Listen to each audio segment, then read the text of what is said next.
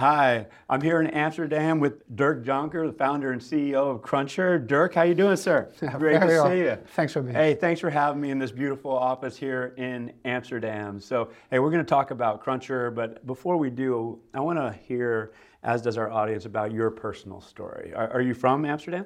Yeah, uh, well, first of all, welcome to Amsterdam. Beautiful day here. Um, I'm actually not from Amsterdam. I'm from a very small village uh, in the north of uh, the Netherlands. Uh, but I moved to Amsterdam for the bigger dream.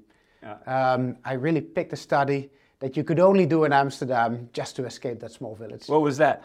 Oh my goodness, it's actuarial science. Do you know what it is? I do, because I have friends, and there was an oh, opportunity. Really? I have an economics background, so it's like it, it's a cousin. Yeah, it's yeah. a cousin. But you, did you know that you wanted to do that as a young person? I mean, what was your inspiration to? Yeah, actually, uh, actuarial science is very closely related to operations research, and that I actually loved. Mm. So, how to basically model companies to optimize business performance through all kinds of elegant mathematics. Mm. And then actuarial science is indeed the, the, the big brother of this, uh, where you also merge in some, some financial expertise. And that combination was magic. Uh-huh. But uh, I really had to explain to my family and friends what the heck an actuary actually is. so actually, we went to, the, uh, to, downsta- uh, to downtown Amsterdam and we made some interviews. And we asked random people in the street, do you know what an actuary is? you know what they told us? Is it a bird? is it someone who does something with old books? It's like, no. You know, we make sure that your retirement savings and your insurances are safe. Yeah. And here, so here you are. You did that in uni, yeah? Yeah, exactly. And so you graduated, and then what? Yeah. So uh, the natural path for an actuary is to start working either at an insurance company or in consulting. Mm-hmm. So I started to work for Willis Towers Watson back mm-hmm. then. Uh, loved the company, mm-hmm. uh, got the opportunity to transfer with them to the US, to New York, and this is really where my eyes were opened up. And, uh, but also where I thought like, okay, we built all these beautiful financial models, mm-hmm. all these risk um, modeling, but for what? Mm-hmm. what is now the actual impact to business performance? I thought it was a very big distance. Yeah. And uh, that's basically when I decided to uh, start my own firm in New York City called Focus Orange. Focus Orange. Yes, exactly. No, no bias towards the color of orange. but exactly, it's, uh, right. yeah. Um, it, it, it's funny, funny that you say so because I deliberately picked the word Focus Orange mm-hmm. because I thought um, back then New York could use a bit of the Dutch creativity, pragmatism, mm-hmm. um, because I really was looking for ways how we could, you know, beef up HR. Mm-hmm with the data that they already had and the elegant mathematics that is out there. Yeah.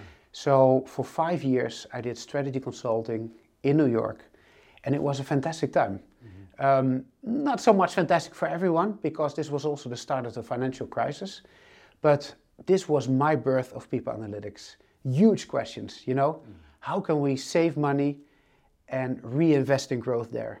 How can we delayer companies? Mm. And there were very traditional ways of how to approach these uh, very strategic problems. Um, and I thought, couldn't we use a little bit of data science to this? So for five years, I did restructuring consulting, strategy consulting, using workforce data that companies already had, the elegant mathematics that was already out there, and to really make this impact that I was looking for. So we're talking 2008, 2009. You started yeah, the journey. Yeah, um, t- 2006 I started the company, and then in 2010, uh, basically when the financial crisis was coming to an end, um, I met my wife. Uh, we got twins, and then Manhattan became really, really small. right. Well, so, congratulations! thanks on the, the, the twins. And so you stayed in the U.S. for a period, or did you come back to? Yeah, so, so we lived in New York for five years, okay. And uh, that was a natural moment to uh, to come back to Europe, okay. um, to build out the Focus Orange business. Mm-hmm. Um, still data science, basically on HR topics, but a very much consulting-led organization.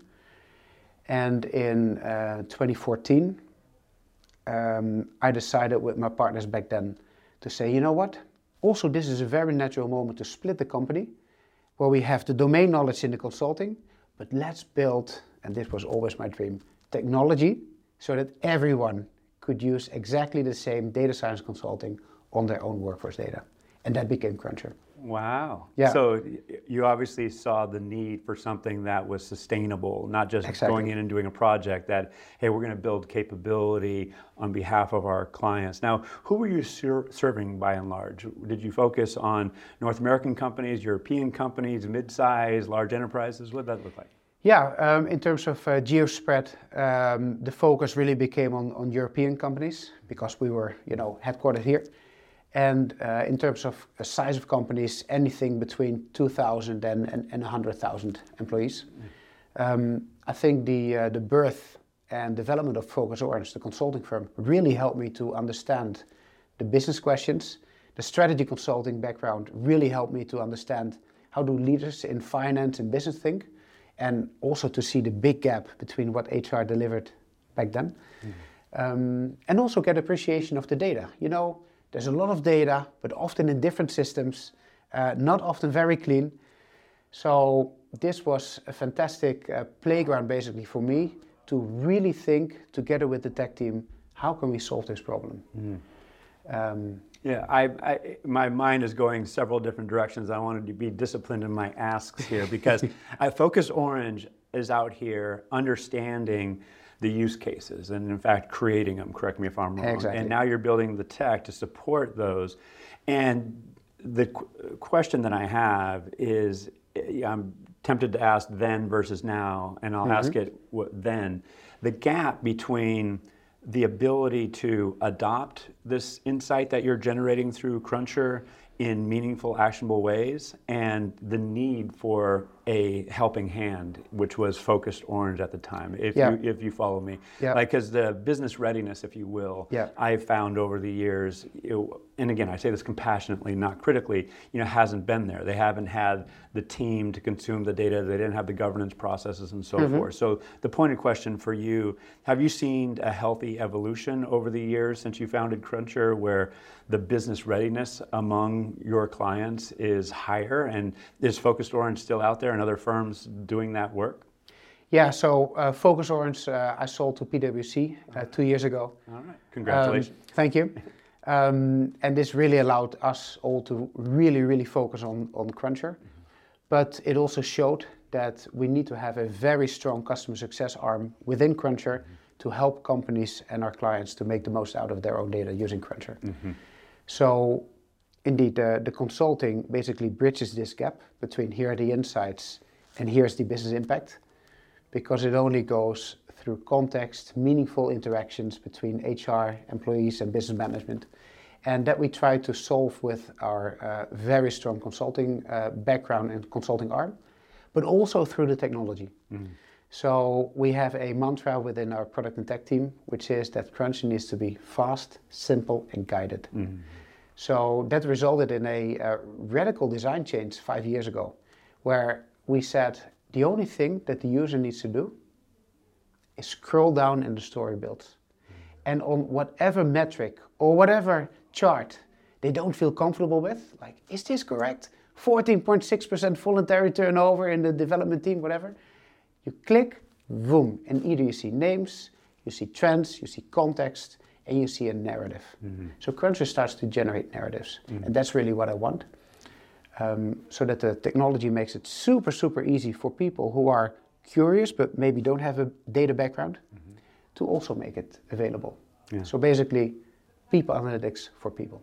Yeah, I absolutely celebrate your approach. I mean, we've talked on many occasions now, and the fact that you are building narratives, stories, because that's how people learn. That's what yes. people remember. Exactly. Uh, Steven Pinker out of Harvard talks about them as being the building blocks of thought, and thus retention and, and, and inspiring certain feelings and in turn behaviors. So, you know, I really, really celebrate that. And I was thinking as you were sharing, I could hug you for that because many in the software industry have wanted, okay, here's software you know, let the world decide how it's going to be used. But yeah. you're very consciously saying, hey, we're going to help not only in terms of the product, but in terms of advising your clients to get exactly. where they want to go with customer success. Is that right? Yeah, exactly. Otherwise, you still don't make this impact. Right.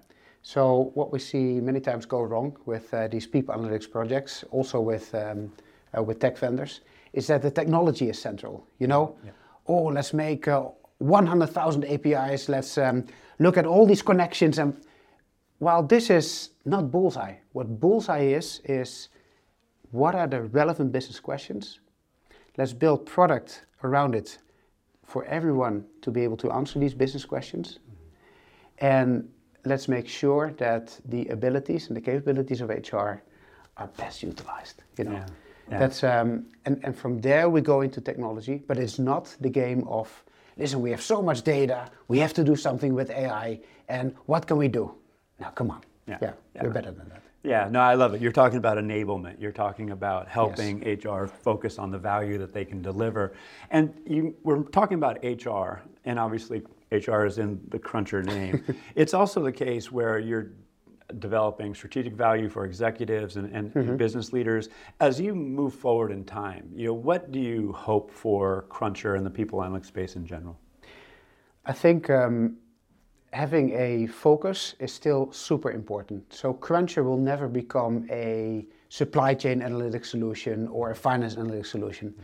But what I see is that um, basically within companies we have here the island of HR, we have here the island of business, here the island of finance, and at these islands they speak different languages. Mm-hmm. So we need to build bridges between HR and finance. So mm-hmm. within Crunchr we talk about call centers, we talk about FTE, we talk about waterfall charts, we talk about we talk finance language, but we also talk business language. So for workforce planning, we use business demand drivers. Mm-hmm. So um, I don't know, an airline company might have business demand drivers, as in the number of long-haul flights or the number of passengers that we ship. So Crunchr will always stay on the HR island, but bridges build bridges basically to the other islands within the company to make connections. Yeah. Now, thank you for saying that because many uh, either consciously or unconsciously put themselves out as being all things to everyone. And that's not only within HR going out, it's others with that different domain specialization, whether it be yeah. finance or operations, thinking that they can do HR. At the end of the day, I believe your model is correct, is that particularly given the sensitivity mm-hmm. of HR data. And before I get too far away from it, you mentioned airlines and you have a workshop around airlines. And I just saw this flight simulator that you have here in the office, which is amazing. So tell us about how people learn how to not only use Crunchr, but to think about people analytics and actually drive change within an organization. Yeah, so we indeed developed this, uh, this Crunchr Airlines uh, workshop where also the business questions are super central. So we play this workshop with executive MBAs, so with a lot of people that do not have an HR background, or with HR leaders that want to think more on what's happening on the other islands. Mm. So Crunchr Airlines is a, a, demo company where we generated a hyper-realistic data set with tons of business data. We loaded this into Crunchr. And then the workshop is all about starting to understand what beautiful things and powerful things you can do on the data that you already have. So uh, these are questions, very open-ended questions, such as this demo company needs to save 200 million US. What are the options? Mm-hmm. Or how are we performing with diversity, equity, and inclusion? Question mark. How can we better find, grow, and keep our people? Period. So, and then what happens? It's it's almost magical when you put people from different companies in one team and even people not only from different companies but also from different backgrounds. Mm-hmm. So, for example, MBAs who are born and raised in finance and business and sometimes HR, um, you start to create new solutions. And because there's no one way to Rome, as we as we say it here, uh, maybe also in the US, um, uh, this is where real innovation happens. And after two and a half hours, whether I do these workshops in the US or at business schools here in Europe, people start to say like, wowzers, is this what we can do with people data? This is what we want. Yeah. Finally, we start talking about business language, about not only how much money can we save, but also when can we recognize these cost savings? Mm-hmm. What is the ease of implementation, etc. So after two hours, people are hyped. it's, uh, it's, it's really cool. Well, not only is it cool, it's something that it takes it out of the esoteric. Like people analytics is intimidating for many. Um, yes. Within HR and outside of HR, it's like, what is that? It sounds esoteric. It t- sounds like someone's trying to be smart, but it really, as we know, delivers tangible value. That's exactly. not months or years out. It's it's right here. It's a conscious decision whether or not to adopt a solution like Crunchr and start doing this yeah. work. I mean, if you think about it, Al, um, nine months ago, everyone was still talking about the Great Resignation. Mm-hmm. Remember? Yeah. Right now, we are supposedly entering a big recession, Yeah. where inflation becomes a big topic, and where you know companies are not talking only about top line growth anymore, but quality of revenue and about margins. So the questions change all the time. Um, and apart from that, business wants to know their DNI performance um, and, and wants to know if they have the right skills to survive in the future and to win. So the number of questions are bigger than ever, and we want faster an- uh, answers than ever. But if you now see how companies are answering these questions, it's kind of funny almost. I mean, you're my business leader, and I'm your HR sidekick. I'm your HR business partner. You ask me a simple question. For example, Dirk, we have a lot of headwind. We have to reduce money. We have to reduce cost. What are the options? Yeah. I go and I try to fiddle around myself a bit. Workday, Oracle, SAP are beautiful core systems, but nowhere near to answer these type of questions. So what do I do? I try to export the data into Excel. I try to make some graphs to see where we spend currently money. And then uh, it's difficult, so I pull in my uh, people analytics resources or um, some other consultants within the company, maybe externally. Um, they try to download data out of Excel, and two or three weeks later, I come back to you. Uh, First, I need to get airtime with you, um, so it takes another week. And then one month later, after your very simple question, what are the options to reduce money? Your head is already, you know, 200 miles further up. And then you look at my analysis and you say like, yeah, but Dirk, what I really meant was for my region. Can you redo it? I go back. These people say like, oh, you want this again? Um, let's download again. The numbers do not align because data have changed. And this is why we as HR have it very difficult to make impact. It takes a long time.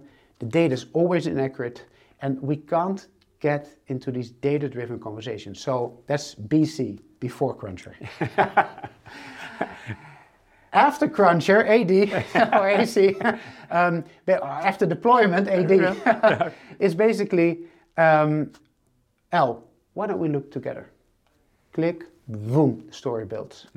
And whenever you have questions like, is this number right? Do we really have nine reporting layers?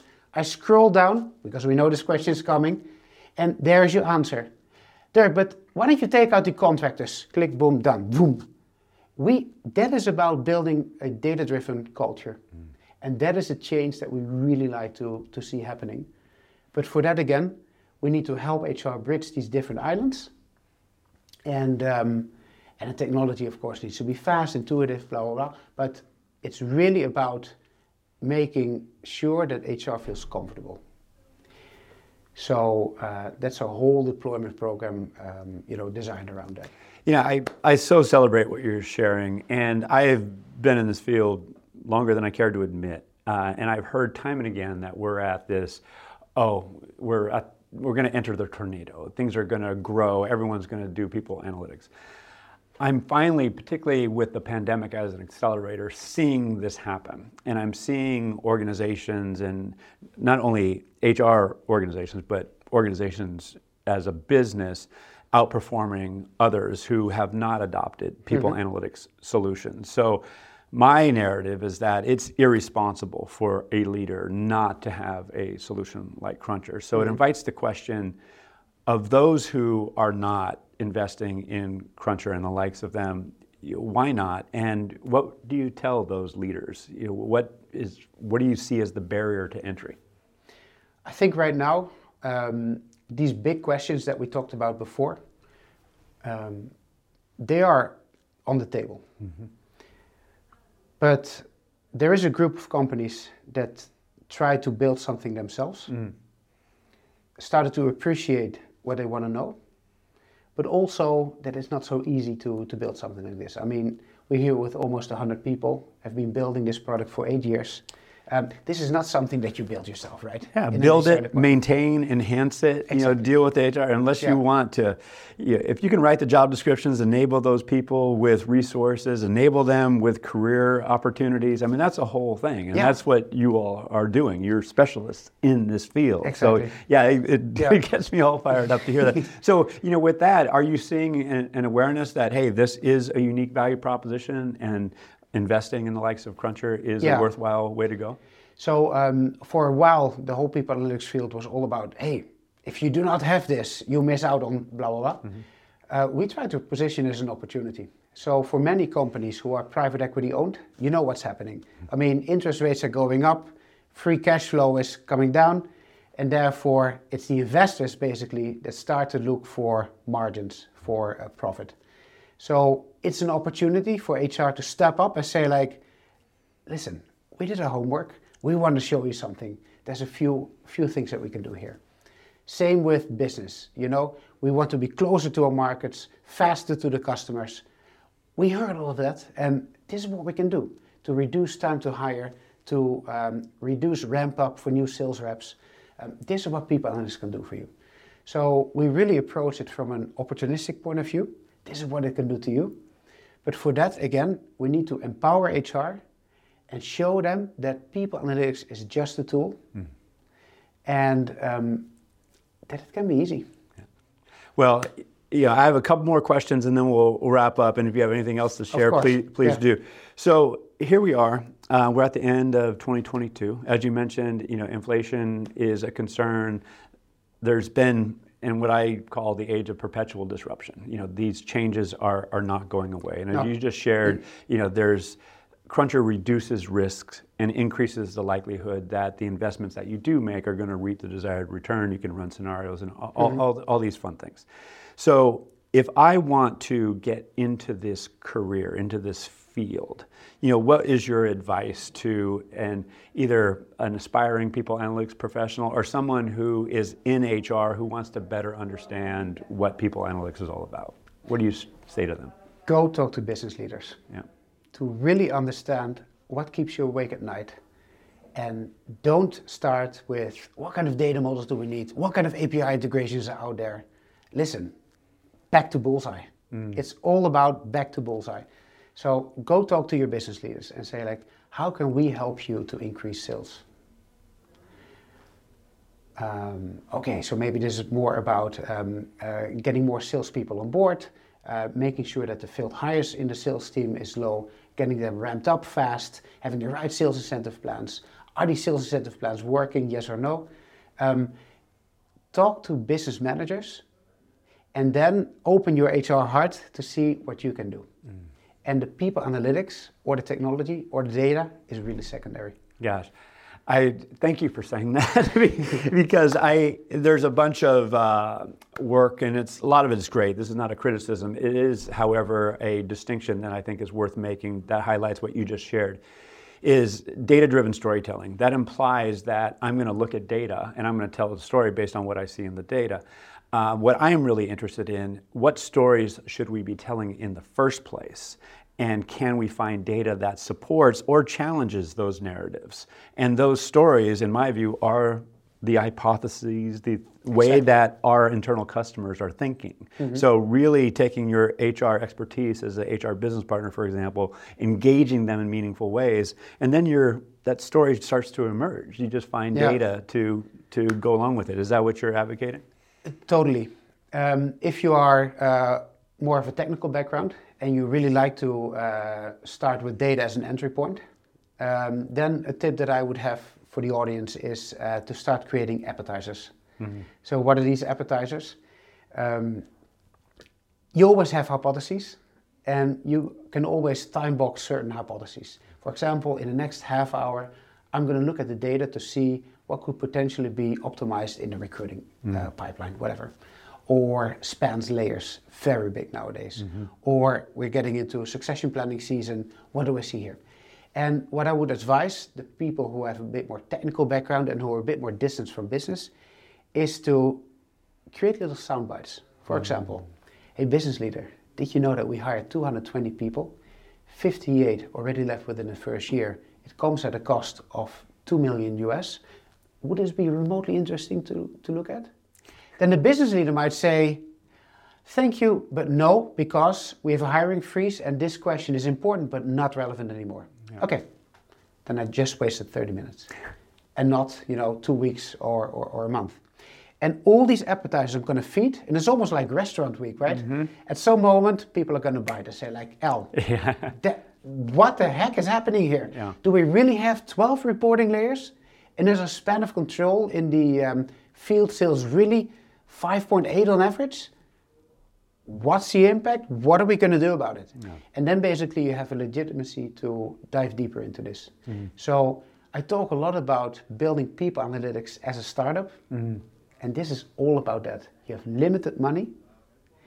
From the CHRO, you got some funding to hire maybe, uh, I don't know, two or three people, some small investments to buy some data or to fetch in some tools. Listen, you need to show value within the quarter. Otherwise, the next funding round is not going to happen. so therefore, these um, these sound bites, and that you can create super easily. Yeah, Guy, I love. I don't know if I'm going to look at an appetizer the same way again. I want more of that. More of that. All right, Burke. Uh, as we wrap up, may I ask you some rapid fire questions? Oh, real of quick? course. All right. So, what's your favorite genre of music? Oh, I like um, everything from uh, Eastern European folk to musicals to very classical music. It depends on my mood. Okay. Yes. Eastern European folk. We're going to have to educate. We're going to have to provide some examples down in the comments. So, uh, inspirations, like whether it be uh, back in time or, or current, uh, whether it be a book you've read, uh, a public speaker, influencer, like who is someone that you look to for inspiration? I look to uh, many podcasts for inspiration. Yeah. Um, what I like is variety. And then what happens in my, my head is that I start to connect all kinds of things, get enthusiastic, validated. But uh, the constant inflow of um, interesting things, and this could be in math, this could be in science, this could be in business, in politics. I don't care. I need to be fed with all kinds of different mm. signals. I love it. And then magic happens, at least to me. no, I, I thank you for that answer because I Yeah. totally celebrate, you know, bringing in music, bringing in you know certain activities, news, and synthesizing. So yeah, so Yeah, it's people kind of analytics is so young. it's very analytical. and, and we, and we need to we, we need to look broader than just analytics. Yeah, yes. no. Otherwise, everyone is building a fax machine Mm. that can do more pages in a minute and has more colors, but no one understands the bigger problem. Got it. Yeah, no. Yeah. Thank you. Uh, what do you do for fun? I love to cycle. I love to go. Mm-hmm. You're Dutch and you love to cycle. Yes. Even even in the rain. Impressive. Impressive. I love to talk to people who are way outside my profession. Mm-hmm. Uh, I love to help people. Well, well, Dirk, thank you. You're an inspiration to me, Oh. and you know, congratulations on what you've done with Crunchr, and may it continue. And uh, any closing comments for our listeners? Well, maybe, uh, Al, since uh, we are uh, friends, I uh, would love to share uh, something very special with you. Please. Um, and that is that um, I'm going to move Where are you in going? one and a half months uh, to Boston because we are going to open our US office Wow. and expand there. We're going to take a bunch of people here from the Amsterdam office. We are hiring full on in, uh, in Boston. wow. Congratulations. Yes, so uh, basically, Crunchr is coming back to the US, but now with a big product. Um, Wow. so uh, yes, big news. It's, fantastic. Well, uh, well, I'll give you shake your hand again. Congratulations. and I won't have to fly across the pond anymore to come see you. So, again, Dirk, super appreciate what you've done, not only in serving your clients, but for the broader community. So keep up the great work. Always. And uh, we'll talk to you soon. Thanks, man. See you in Boston. All right, see you in Boston. right, be well. Wicked. All right.